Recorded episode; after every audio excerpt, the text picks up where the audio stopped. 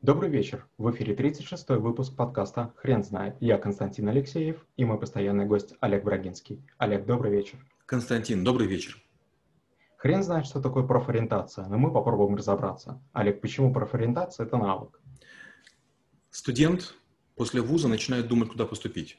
Школьника мучает вопрос, где же учиться. В конце концов, нам необходимо выбрать профессию и компанию, где работать. Почему-то большинство людей не собираются открывать свои ларьки, свои мастерские, свои какие-то гаражные дела, а пытаются попасть в какую-то компанию на работу. Где компания мечты?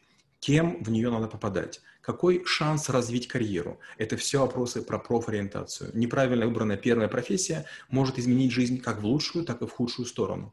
Поэтому нужно понимать, к чему мы склонны, что может получаться хорошо и кем мы надеемся быть в будущем. Какие именно моменты нужно заниматься профориентацией?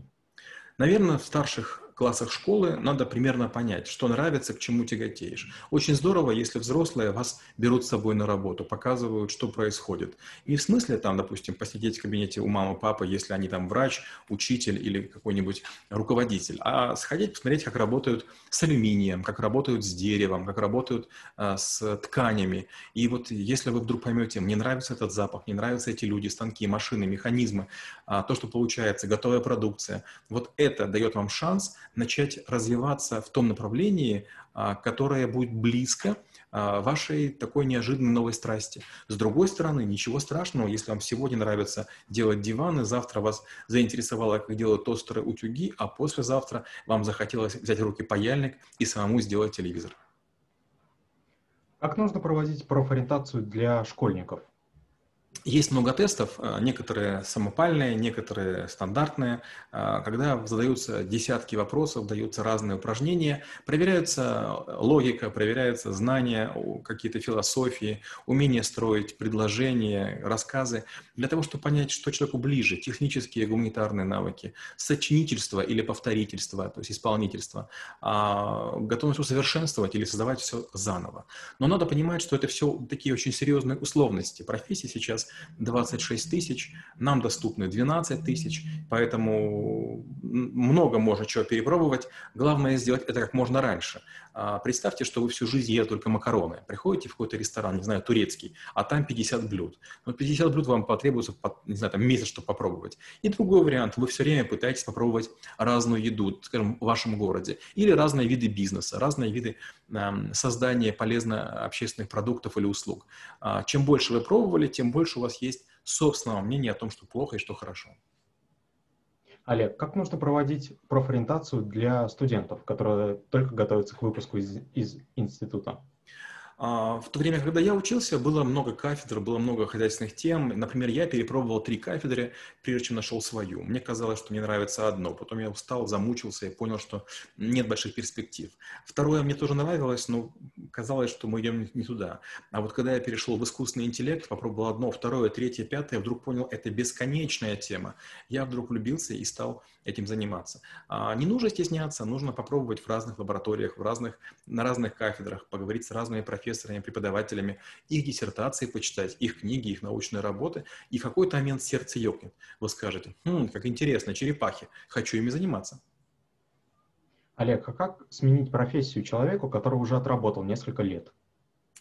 А, мне трудно на это вопрос отвечать, потому что я для себя сразу принял решение, что я хочу быть в кресле каждого члена правления крупной организации. Поэтому я был и айтишником, и рисковиком, и аналитиком, и руководил коллекшеном, и занимался делами юридическими, и розничными продажами, и корпоративно-инвестиционными сделками, и процессной эффективностью, и занимался стратегией.